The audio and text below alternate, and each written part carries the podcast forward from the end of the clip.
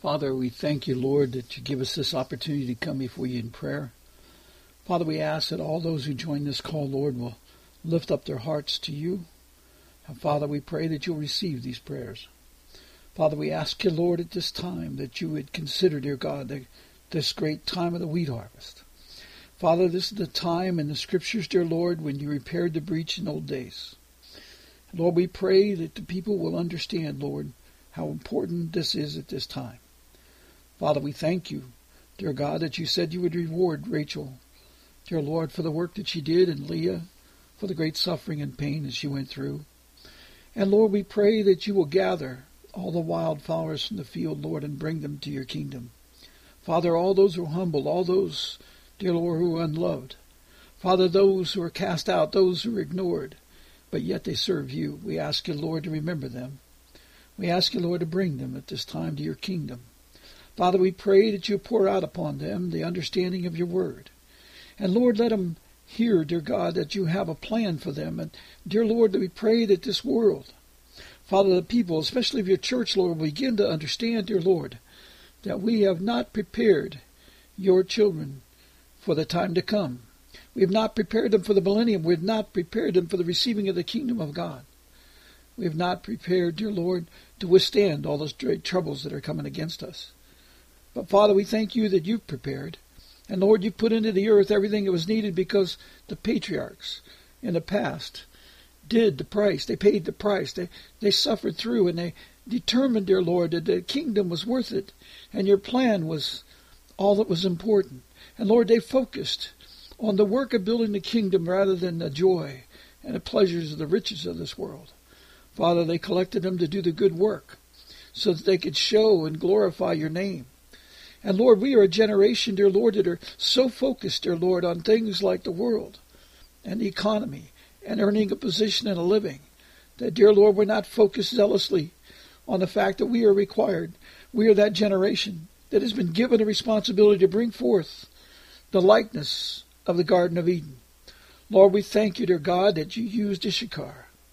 And dear Lord, you said that those of this day will be like Issachar who will take on that spirit, who will ask you for that spirit, Father, and you'll pour it out upon them. Lord, you said, dear God, that they would they would lay down, dear Lord, between two burdens, which, Lord, that word is sheepfolds. And Lord, we have those, dear God, on the one side that are angry at the other side. And Lord, both of them lack the wisdom and understanding of your plan. And Father, we thank you, Lord, that you also said, dear God, that you would have him, dear Lord, recognize that rest is good. And Lord, what you're talking about is the kingdom plan that you have, dear Lord. And, and if we receive the word, dear Lord, and the knowledge of you, as you said in Isaiah 28, 9 to 13, Lord, and quit drinking just the milk milk knowledge, Lord, but dig in to get the, the meat knowledge of your words and your promises. That, Lord, you said this is the rest that will give to your people. And Lord, you also said of Issachar, dear Lord, that he would find the lion pleasant and Lord, that's the key right now. The people don't realize, dear Lord, that you've prepared the earth at this time, dear Lord, as you said in Revelation 12, 13 to 17, Lord, that the earth is prepared, dear Lord, with the likeness of the Garden of Eden, for the earth to open its mouth and help his words of wisdom, so your people cannot be stopped. And Father, they be fed, that they be multiplied. And dear Lord, as it was in the time of Jacob, Lord, you poured out the blessings, and the herds, the herds grew, and, and the, and the the fields produced great produce. Father, we thank you at that time, Lord. We thank you that they paid the price and showed us the way of the importance, dear Lord, of focusing on your kingdom and the generations to come and the preparation of your kingdom. That, Lord, we pray that the people will come out now, Lord, that they will hear your call and get prepared for the work that you've given them to do at this time, Lord, which is to keep the kingdom of God, to bring forth the likeness of the Garden of Eden. Lord, you told us to pray every day that your kingdom comes on earth as it is in heaven. But Lord, we don't want to hear the way it is in heaven. We don't want to receive that, Lord, because what we really want to do is get get all the blessings, dear Lord, like Laban and his sons. Lord, we want to use your blessings. We want to see your blessings poured out so that we can prosper. Lord, that is not at all what the people of your kingdom do with the prosperity. Lord, they use it for building the kingdom and not building great churches. But Lord, they're using it, dear Lord, to bring forth the glory of you by getting to the promised land. Jacob was not focused on staying with Laban where he was prospering much. He was focusing on getting the prosperity necessary to go back to harvest the good land. Because, Father, the more cattle, the more greater you gave him in number of cattle, the better it is, dear Lord, when you bring them to the promised land, because it requires the more more cattle, dear Lord, the more the ground is stirred up and brings forth all the produce that you've placed into that ground, all the glory, all the extra blessing. And Lord Jacob was focused on that. But Laban and his sons, dear Lord, were focused on delaying you. And so many people in this day, Lord, just want you to hold off. Don't come yet because they're prospering so mightily. Lord, they do not realize that in this time of the separation judgment, you're going to take away everything they have. Father, we pray that they'd wake up and realize these things because this is the night. And as you told the, the foolish, wise, the rich man, Lord, that in this night all those things will be taken away from him. Lord, that's what's going to happen in this night. And only those things that are prepared to enter the promised land, that have been geared and prepared to enter that promised land, are going to be what's needed. And Lord, you said for us to harvest your words. And Lord, it's those words that we're going to speak forth, and all the things in the earth are going to come forth because you prepared that land. Lord, we pray, dear Lord, that people begin to realize we have a work to do before we can ever be raptured. And we have a work to do, Lord, and if we don't do it, we'll be left behind. And dear Lord, we will not be part of that that you seal up for the second half of your 70th week. Dear Lord, those that you seal up and give them the authority to call upon your words so they can cause your glory to cover the earth like the waters cover the sea as you promised, as you've promised, dear Lord, for this time. Lord, you gave that promise to, to Jacob and you gave it to Rachel. Lord, let the people understand those promises. Father, so many did so much good in the past for us at this time. And Lord, you told us, dear Lord, even in Ezekiel 36, you're not doing it for the people of this day. You're doing it for the sake of your great name, which all of these paid the price of doing the words, dear Lord, those of the ancient times, so that we can harvest the prosperity. And Lord, we are the ones that's supposed to be called to be peacemakers. Father, we pray that that will be all that's in our heart. That you remove, dear God, repair that breach now, Lord, like you did with Rachel and Leah. And remove that hatred, Lord. Father, we pray that your hand be upon us to understand your kingdom. Lord, we pray that the people will begin to understand your scriptures. Because, Lord, if they don't have the heart of loving you, Lord, how do we eh, handle a God, dear Lord, because one of your words is love.